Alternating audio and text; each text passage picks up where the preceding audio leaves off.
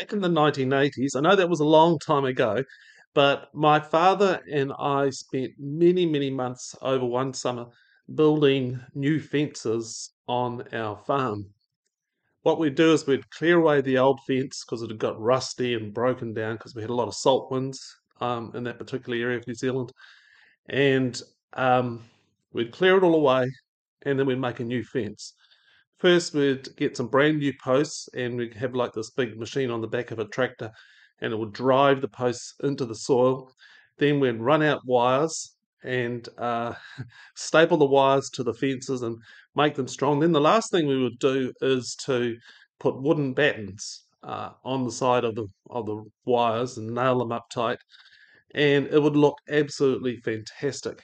And then one of the things that I remember the most was we would stand and we would look at the fence and we would take it in and we'd say, yeah, this is a good job. Well, you could have missed a, you've done a little bit better, but we would take it in and um, admire our workmanship. You see, these sorts of tangible things need to be nourished into our souls. We had created something and it felt really good to look at our handiwork. And, and every time we built a fence, uh, we got a little bit better, just a little bit better each time. And I'm not sure whether I could go back now, say 40 years later, and if the fence would still be there. You know, those salt winds can be very harsh on fences and wires and so on, but um, I think it may well still be there.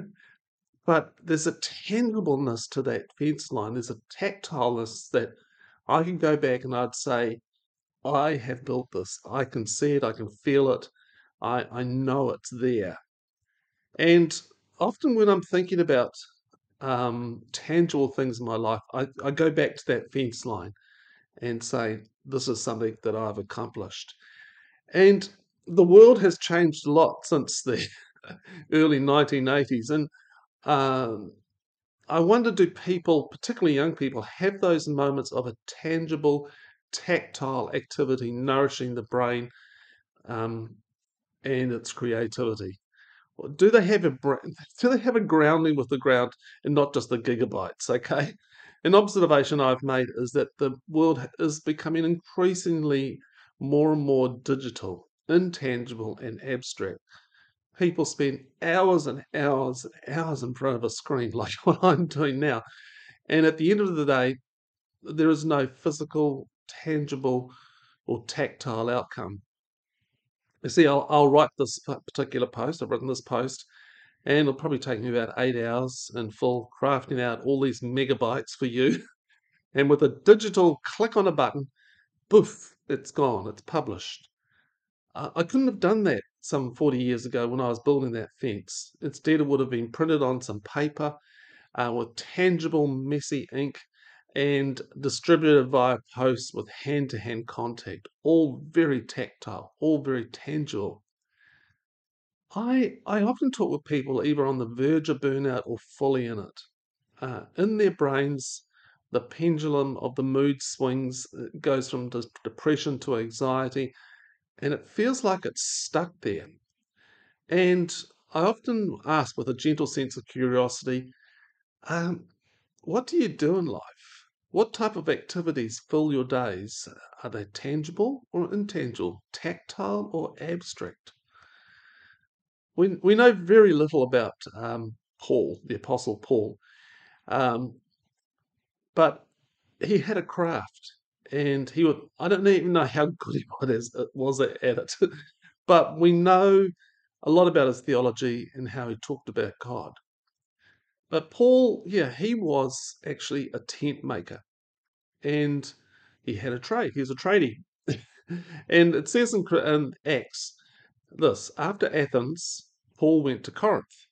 That is where he discovered Aquila, a Jew born in Pontius, and his wife Priscilla. They had just arrived from Italy, part of the general expulsion of Jews from Rome ordered by Claudius. Paul moved in with them and they worked together at their common trade of tent making. But every Sabbath he was at the meeting place doing his best to convince both Jews and Greeks about Acts. Now, I, I, I don't know what it was like, but I imagine Paul sitting with Aquila and Priscilla in some sunny Corinthian courtyard with needles in hand, uh, creating a tent for a customer.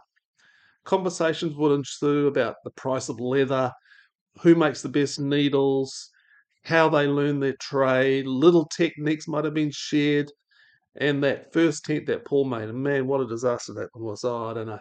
And then they'd share stories about tent making. And then perhaps the conversation would weave its way into, notice, weave its way into thinking about some aspect of faith. But at the end of the day, they would look at the physical tent they were making and have a sense of satisfaction and accomplishment. There was something tangible and tactile. And also wonder about Jesus. You know, he, he was the son of a carpenter. So he may well have learnt many of the skills of carpentry you know, and as he was walking along the road, he may have been whittling away at a piece of wood, and perhaps he had to fix a certain roof about after some enthusiastic followers ripped it apart to let someone down for healing. Perhaps he got up and fixed it. I, I don't know. Uh, but he certainly drew his teaching stories from the tangible and the tactile of soil and seed, wind and rain, and the simple and known grounded reality of daily lives. Have you ever noticed you know, that a tightrope walker is always, always out of balance? You know, we talk about work-life balance. Well, it's, it's not true. You can never get perfect balance. You're always adjusting, right? Always. And that tightrope walker, he has got this auto correction going on, even if it's microscopically tiny I don't think much of the world is out of balance. I think it's tipped over into the intangible and abstract, and that we desperately need more gardeners, tent makers, woodworkers, chefs, painters, dressmakers, potters, card makers, bookbinders, you name it. Uh, people who are working with the tactile and the tangible.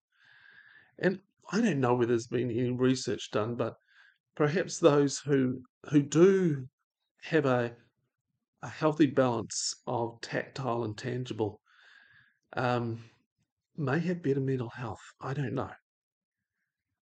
As a gardener, you see, I spend days without in the dirt and the wind and the rain and the flowers, and some days it's good, sometimes it's it's terrible. uh, but but but I also need the time for a good book to read, or five, and I've actually just ordered some more because I, I, I love reading. And I, I love to discover and explore the intangible world of ideas and theology and soul. But it's the helping professions that really concern me the most. Those who spend much of their time with people in need, uh, caregivers of the sick, disabled, counselors, spiritual directors, pastors, doctors, nurses, social workers, teachers. It could be the parent of children, maybe the daughter or son a daughter and son is caring for an elderly, unwell parent. It might be the spouse caring for the needs of the one they love. It can feel like a constant giving out to the empty cups of others. Energy being given out to the abstract, out to the abstract and intangible. You look at your day's expression and wonder, has this made any difference at all? And you know that tomorrow will be much of the same, and the next day too. Rob Bell says that despair is when you fall under the belief and conviction that tomorrow will simply be a repeat of today. And I'd like to say, what could be the tangible and tactile gift that you need to balance your life with? Is there a hobby you could dive into? A tiny little gift to yourself at the end of the day. For me, it's the intangible, it's the reading, it's the writing. But what would be a tangible, tactile gift for you. It could be knitting, it could be painting, it could be making little models. I don't know. But something that at the end of the day you can look upon and say, I made that. Here's some quotes. Despair is what happens when there's a lack of new creation, when things are just what they are, and there's a deep sense of impotence that there is nothing you can do about it. Rob Bell. Boredom, cynicism, despair are spiritual diseases because they disconnect us from the most primal truth about ourselves that we are here. Rob Bell. If you have a garden in your library, everything will be complete. Marcus Tullius Cicero. A garden is a grand teacher. It teaches patience and careful watchfulness. It teaches industry and thrift. Above all, it teaches entire trust. Gertrude Jekyll. Gardens are not made by singing, Oh, how beautiful, and sitting in the shade. Rudyard Kipling. Knitting is a very is very conductive to thought. It is nice to knit a while, put down the needles, write a while, then take up the sock again. Dorothy Day. I love that. See, there's a balance between knitting and writing, picking up the sock, putting it down. Um, you will find something good in the woods, something more in the wood.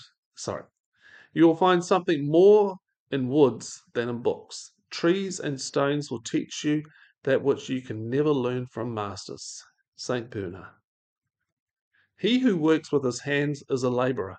He who works with his hands and his head is a craftsman. He who works with his hands and his feet and his heart is an artist. St. Francis of Assisi. Questions. Do you spend most of the, your time in tangible or intangible? The tactile or the abstract? Number two, what are some balancing activities for you? Number three, what nourishes the cup of your life? Hey, I hope you found this helpful, and I just so enjoy writing this stuff and and giving it out to people to, and I think it helps a lot of people. If you want to write to me and, and talk about this one or anything else, it's Barry at turningthepage.co.nz. And just another big thank you to people who support what we're doing here. Um, if you want to become one of our financial supporters, that would be wonderful. It's turningthepage.co.nz forward slash give. Hey, until next week. Bye.